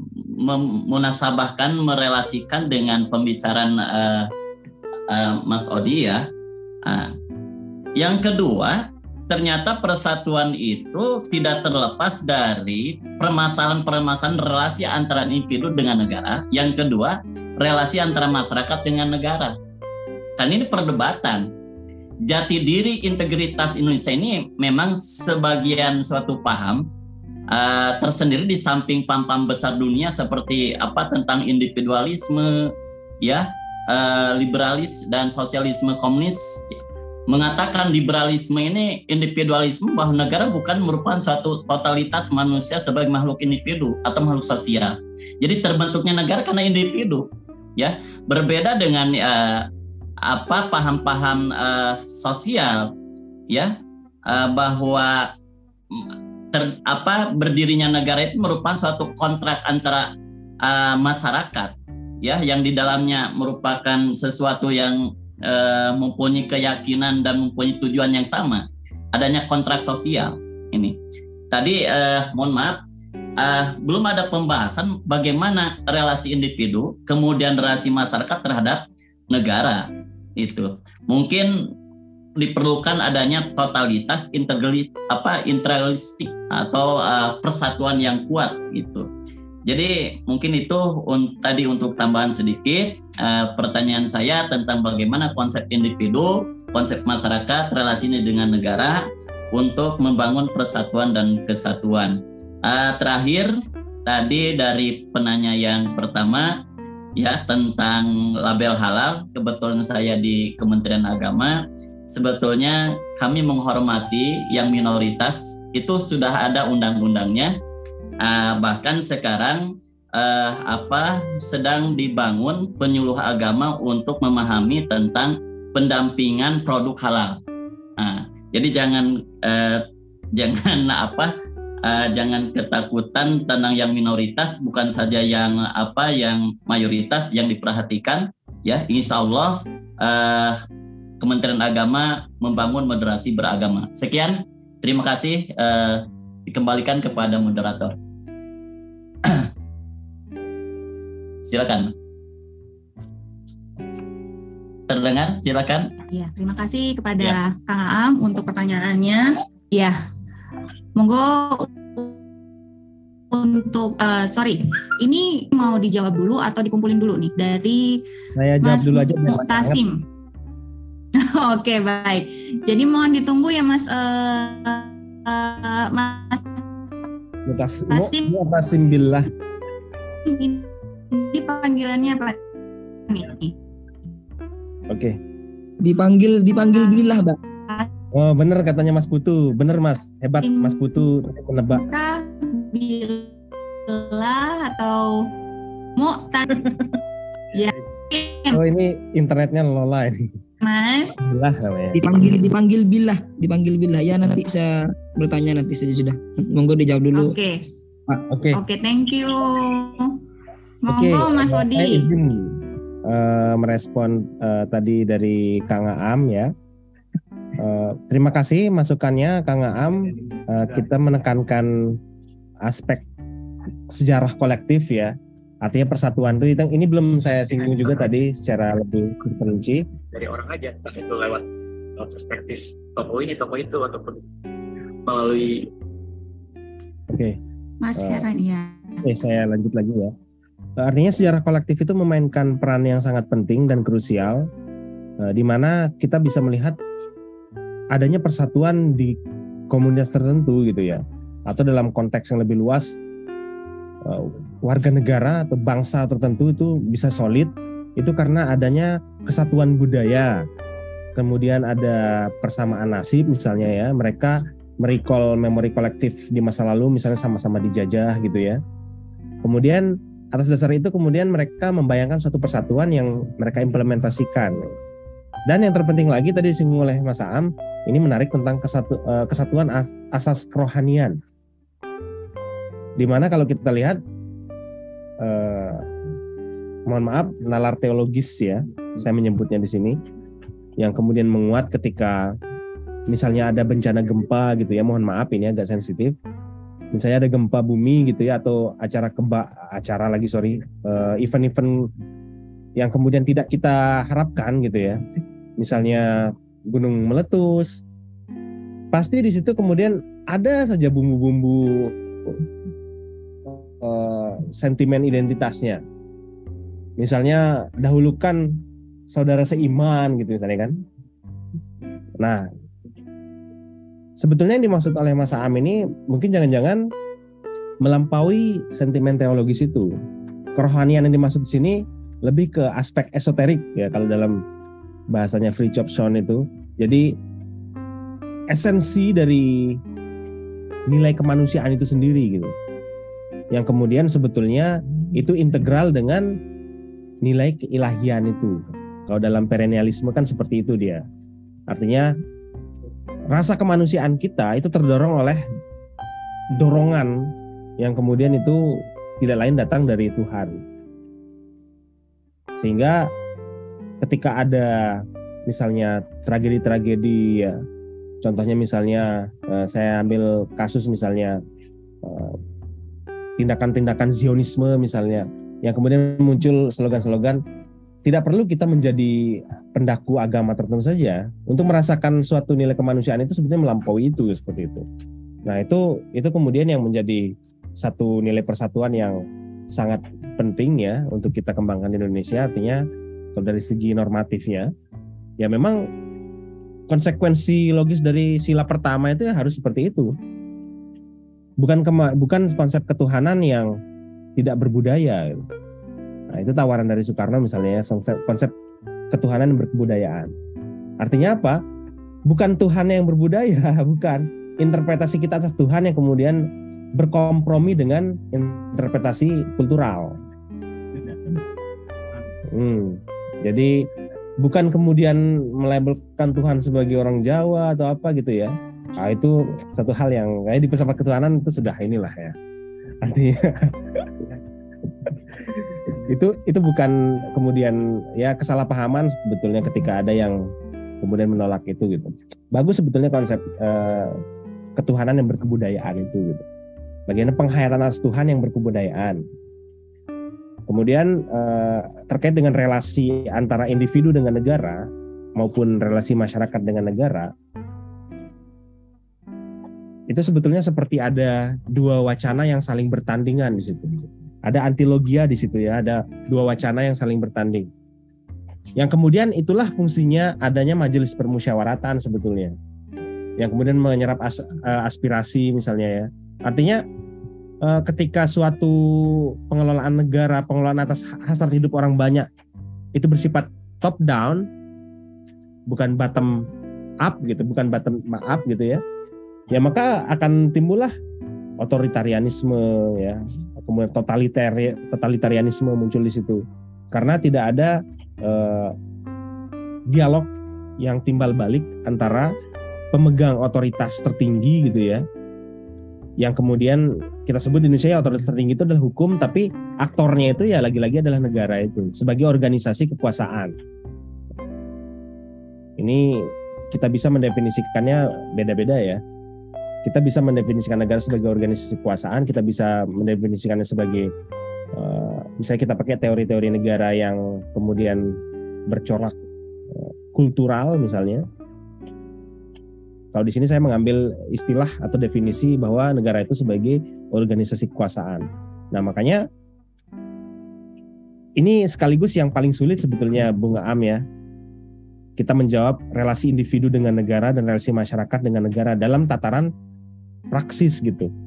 Kalau dalam tataran ideal ya kita baca aja pemikiran al-Farabi tentang negara gitu, kalau kita kaitkan dengan kerohanian ya, pemikiran-pemikiran Ibn Taimiyah tentang negara misalnya, pasti mereka sudah punya. Apalagi mungkin eh, pemikiran tokoh Islam di Indonesia yang pernah ditulis oleh Bung Am ya, Kiai Hasyim Muzadi ya bisa, Gus Dur misalnya. Tapi praktek di lapangan itu seperti apa, itu yang paling susah sebetulnya.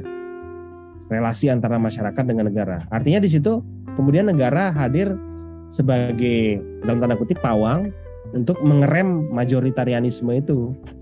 Seperti tadi yang disebut oleh Bung Halim, ya yang banyak itu melindungi yang sedikit misalnya, atau umat beragama yang major, yang lebih banyak akumulasinya, itu harus menghormati dan melindungi yang sedikit gitu ya. Uh, tapi itu terserah nanti teman-teman di sini uh, kemudian punya pemikiran lain tentang hal itu, bagaimana kemudian mengaktualkan konsep persatuan di dalam konteks Indonesia, di mana Indonesia ini kan mayoritas kita kan beragama lah gitu ya, seperti itu. Saya kembalikan ke moderator.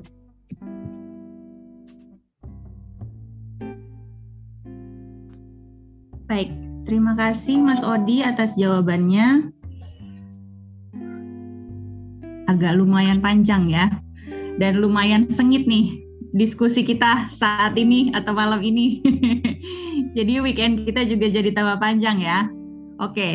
Once again thank you Mas Odi uh, atas jawabannya.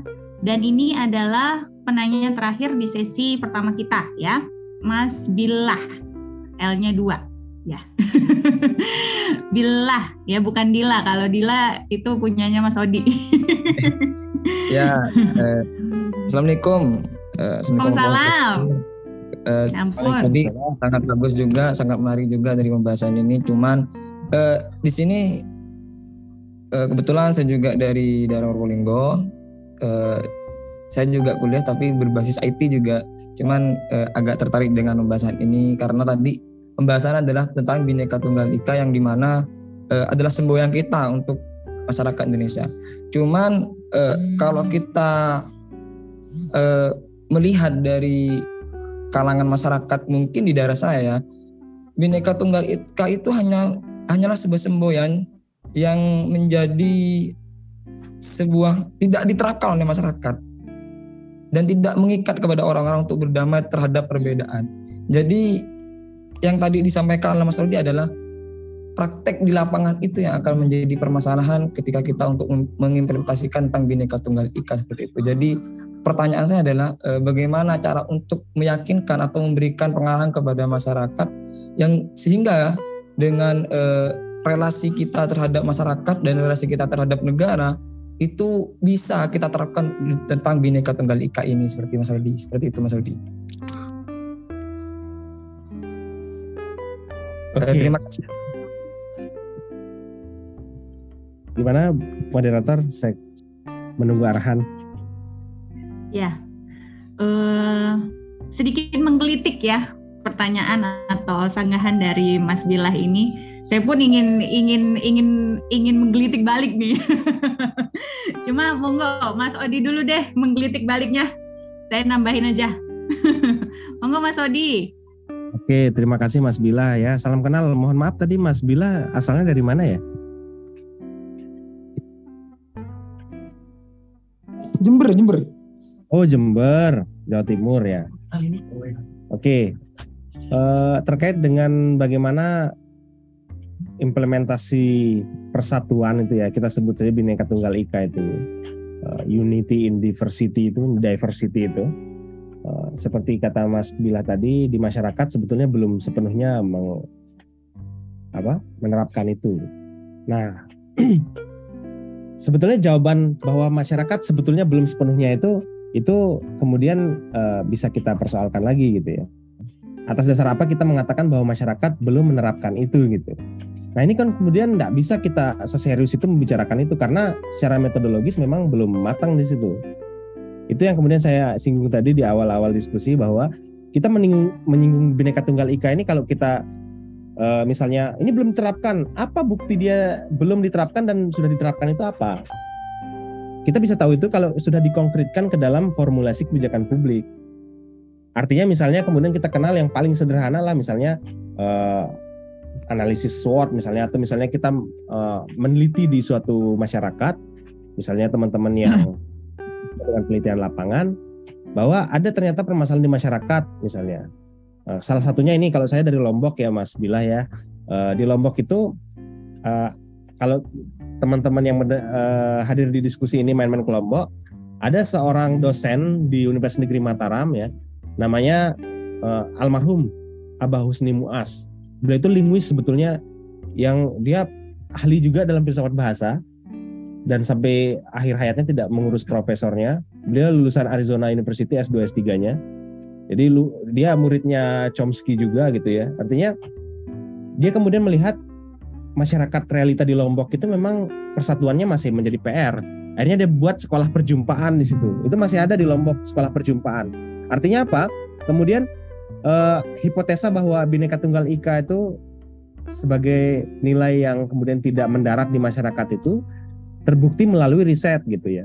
Artinya riset-riset di lapangan bahwa oh masyarakat itu memang lebih kuat persaingannya daripada persatuannya, lebih kuat persaingan daripada kerjasamanya gitu. Dimana tadi seperti kata Mas Aam, jangan-jangan ikatan rohaniahnya itu kurang di situ. Kalau kita lihat kenapa sampai orang beberapa hari lalu menghijaukan Sidoarjo, Delta Sidoarjo itu karena ada background memori kolektif pertama sama-sama dijajah. Karena lahirnya N U itu ya, lahir dari suatu perjuangan untuk melepaskan dari penjajahan itu.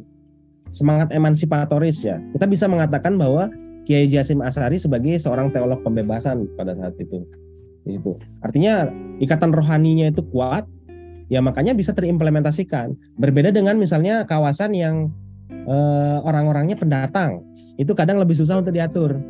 Biasa-biasa itu misalnya di komplek-kompleknya Mbak Michelle tuh misalnya kan, orang-orang kaya misalnya kan, itu pendatang misalnya kan. Jadi agak sulit karena mereka sudah punya mindset, sudah punya cara pandang mereka tentang hidup. Mereka ke Jogja, ya mereka punya rumah di perumahan real estate misalnya. Ya udah mereka cuman tinggal aja di situ. Nggak ada kepentingan untuk merawat harmonisasi sosial di situ. Misalnya ya, ya paling sederhananya pos kamling lah Mas Billah ya.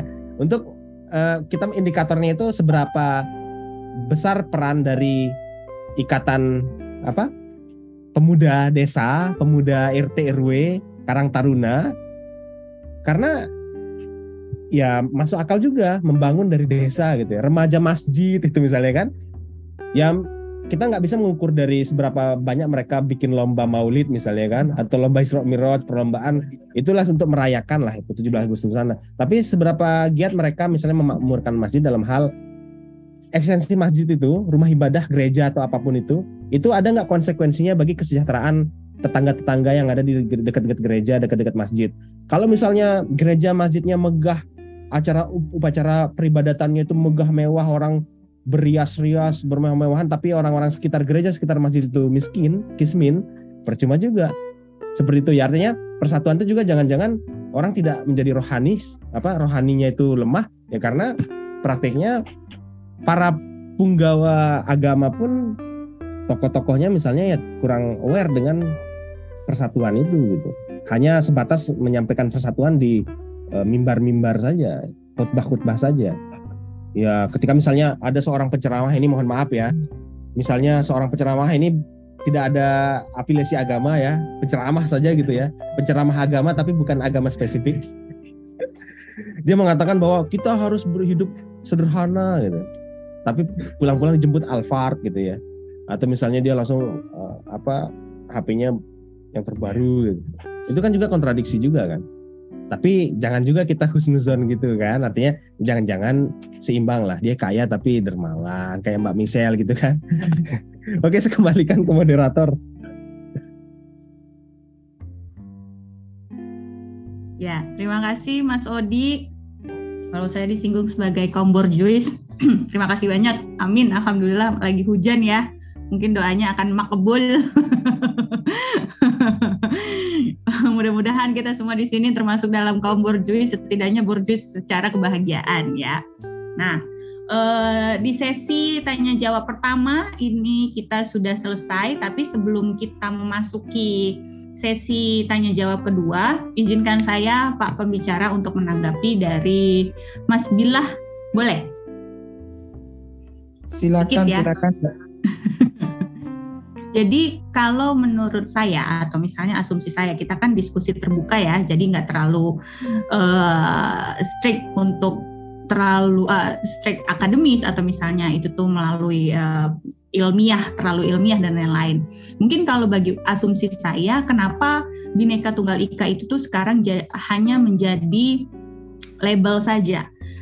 Jiwanya itu tuh sudah nggak ada. Mungkin faktornya bagi, bagi bagi pendapat saya ada dua, yakni pertama stakeholdernya, the power of the government's people, itu yang menjadikan uh, darah atau nyawa Bhinneka Tunggal Ika itu sedikit faded ya, apa ya, vanished apa sih, uh, pudar. Karena mereka uh, mereka di sini sudah ter, sudah terkikis dengan dengan apa ya? Dengan kepentingan-kepentingannya mereka untuk melancarkan politik-politik kekuasaannya mereka. So, stakeholder atau misalnya aktor aktor powernya itu atau aktor politiknya itu, itulah sebenarnya yang mem- meredupkan jiwa Bhinneka Tunggal Ika kita. Kenapa? Karena Uh, stakeholder kita atau misalnya the power of the government's people-nya kita itu tuh sudah tidak lagi merasakan berdarah-darah memperjuangkan Indonesia itu tuh bersatu. Itu satu. Kedua, aktor-aktor uh, aktor-aktor apa ya, mungkin bisa dikatakan oknum agama uh, religiusnya ya, religius seperti yang tadi uh, Mas Odi Mas Odi sudah tekankan, misalnya yang oh Pak uh, Ustadz, atau misalnya sorry sorry sebelumnya ya, ada juga misalnya pendeta, kita harus uh, seperti Tuhan, maksudnya kita harus mengikuti uh, bagaimana Nabi kita itu tuh sangat sederhana gitu kan, atau misalnya bagi yang kaum Kristen seperti saya, kita harus mengikuti uh, jejak uh, Tuhan gitu dengan hidup kesederhanaan, padahal pas pulang pakai alfard atau apa. Nah, mereka sendiri pun tidak me, tidak menjalankan atau tidak membarakan sikap atau misalnya teori yang mereka ajarkan tersebut. So itu sebenarnya balik lagi kepada personal actor yang kita yang kita pilih untuk menjadi contoh gitu loh Mas. Sebenarnya ya mungkin seperti yang Mas uh, Odi tadi itu bilang, kita nggak bisa membicarakan bahwa oh itu tidak terrealisasi, oh it doesn't apply uh, apply to all of the people in the in this world or in Indonesia gitu ya, karena saya uh, mungkin Mas Mas Billah merasa oh kayaknya masih terkotak-kotak atau misalnya masih terpisah-pisah ya, karena ya stakeholdernya itu tadi Mas, itu uh, apa para politikusnya itu yang memecahkan Bhinneka Tunggal Ika kita sendiri.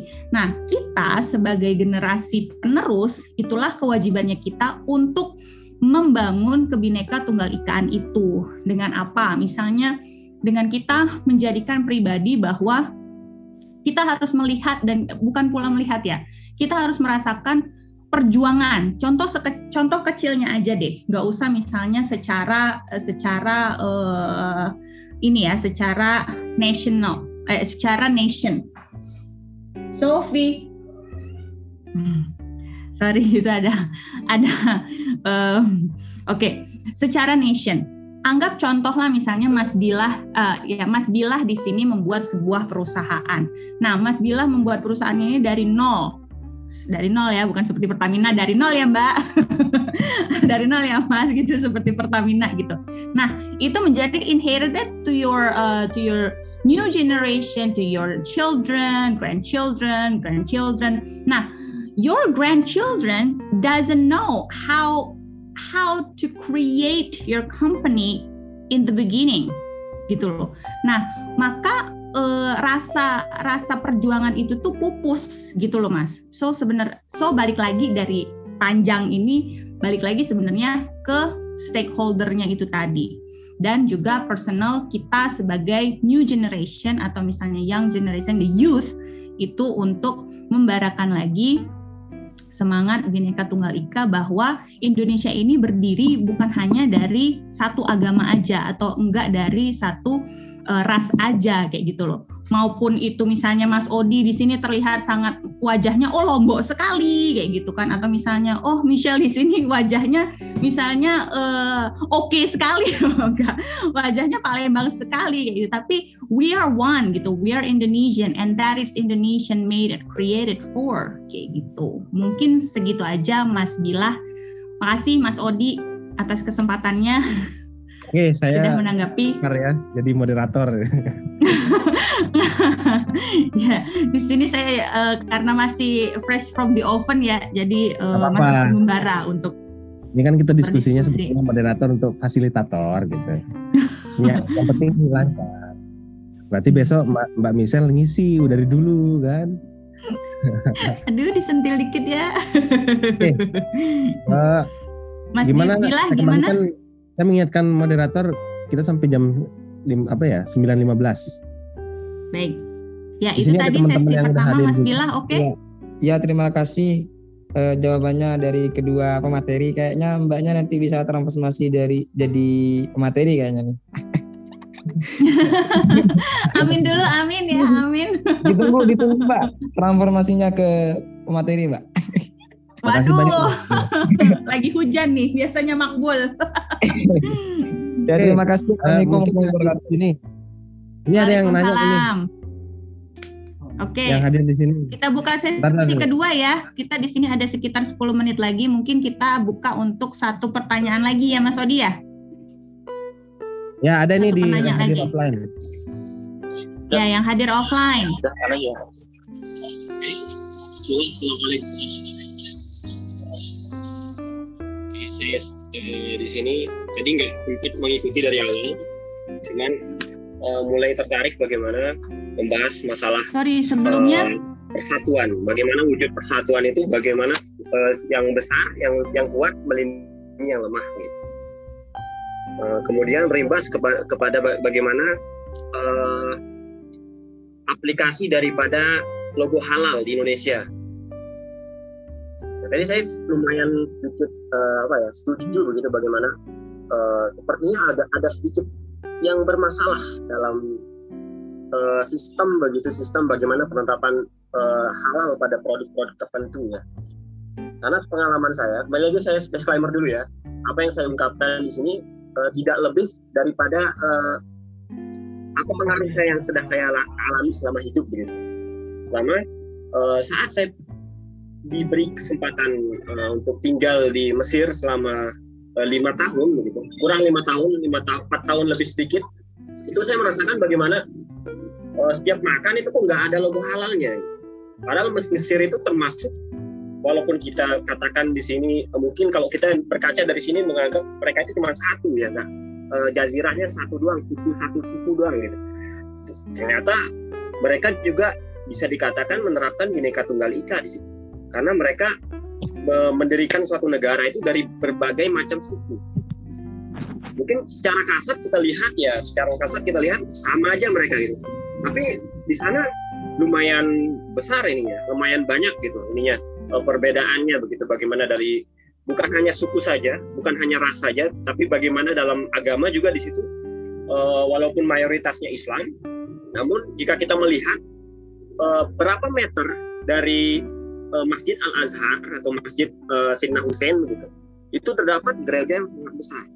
Nah dari situ sudah bisa kita ambil kesimpulan bahwasanya uh, Mesir ini tidak hanya terdiri dari uh, masyarakat Muslim saja. Nah lantas mereka tidak menggunakan logo-logo apa, logo halal sebagainya.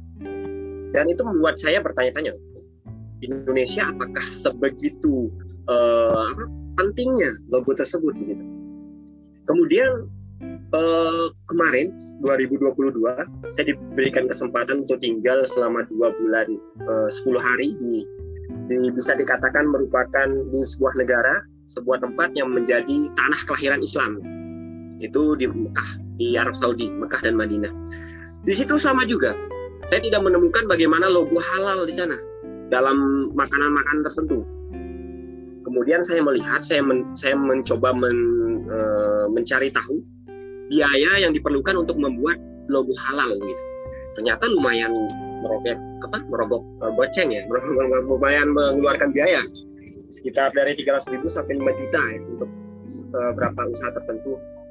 Nah, yang saya pertanyakan itu apakah uang dengan segitu itu apakah e, esen apa, apakah suatu hal yang uh, yang apa ya kalau bahasa ini ya yang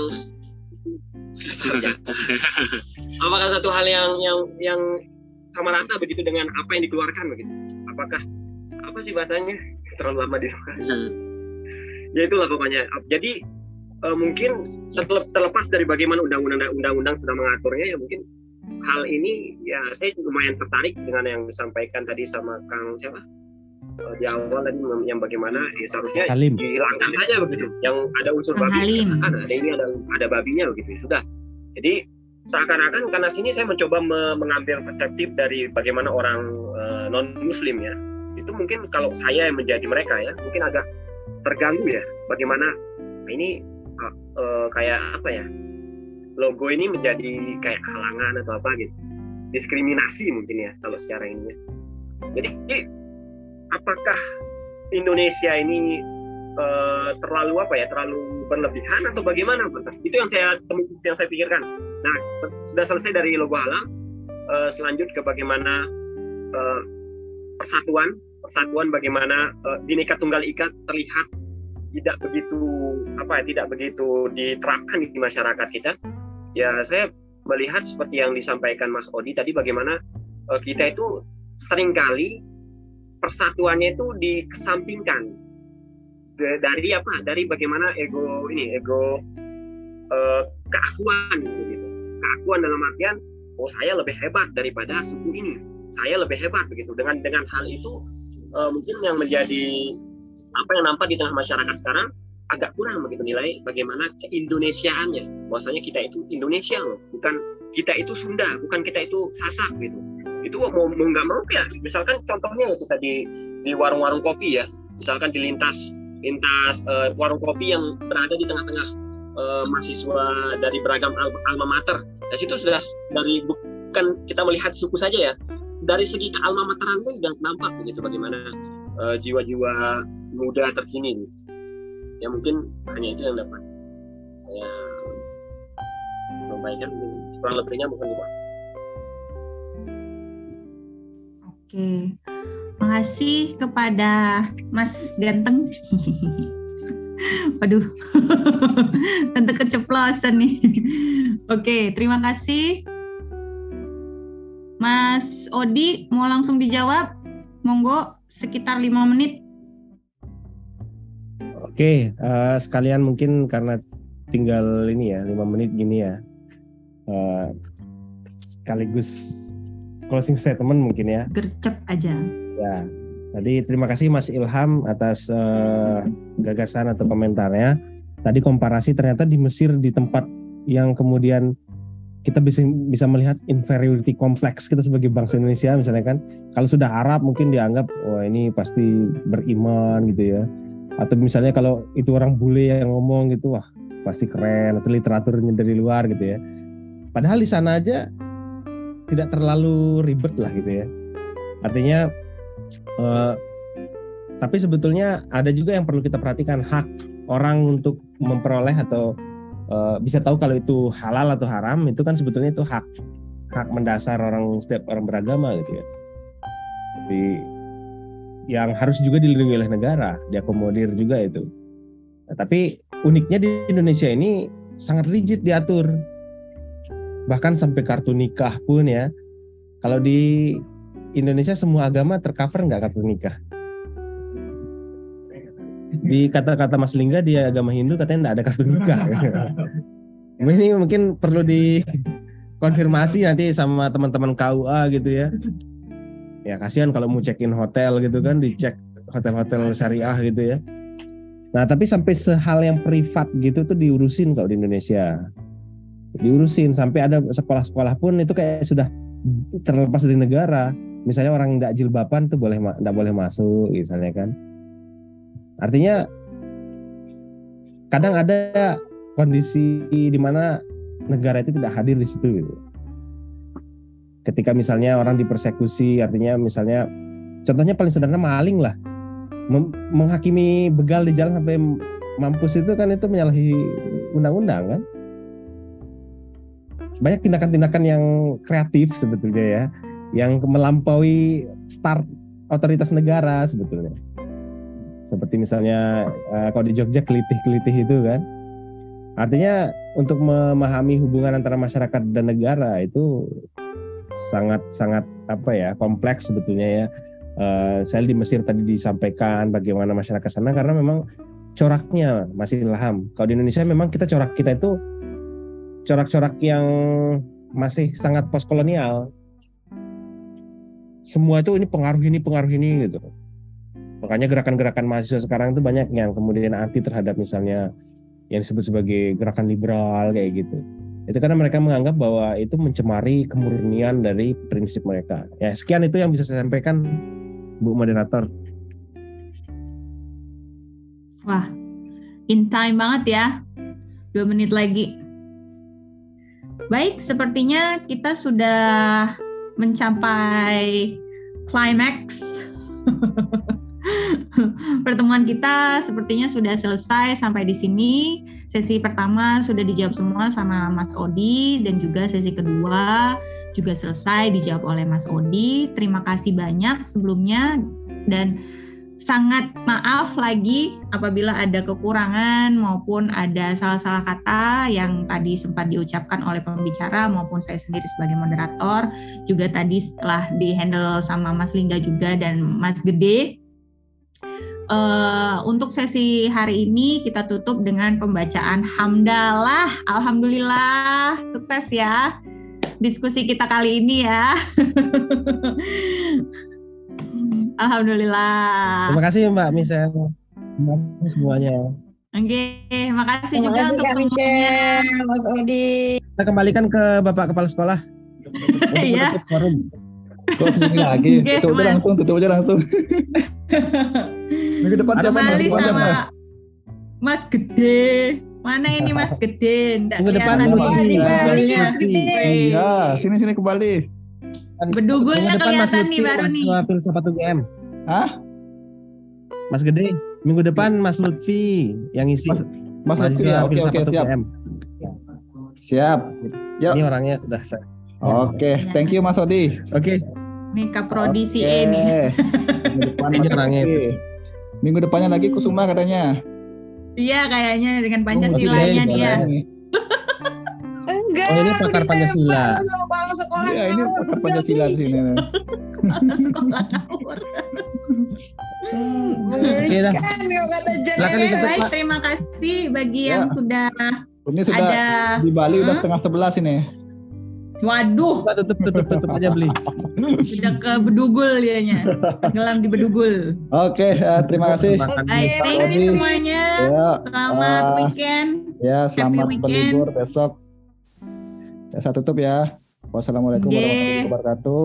Waalaikumsalam. Waalaikumsalam. Mas Aam, terima kasih Pak Aam. Ya, kapan-kapan bisa ngisi lagi Pak Aam. Iya, insya Allah. Ya, Mas Ade. Insya Allah Pak Aam. Ya.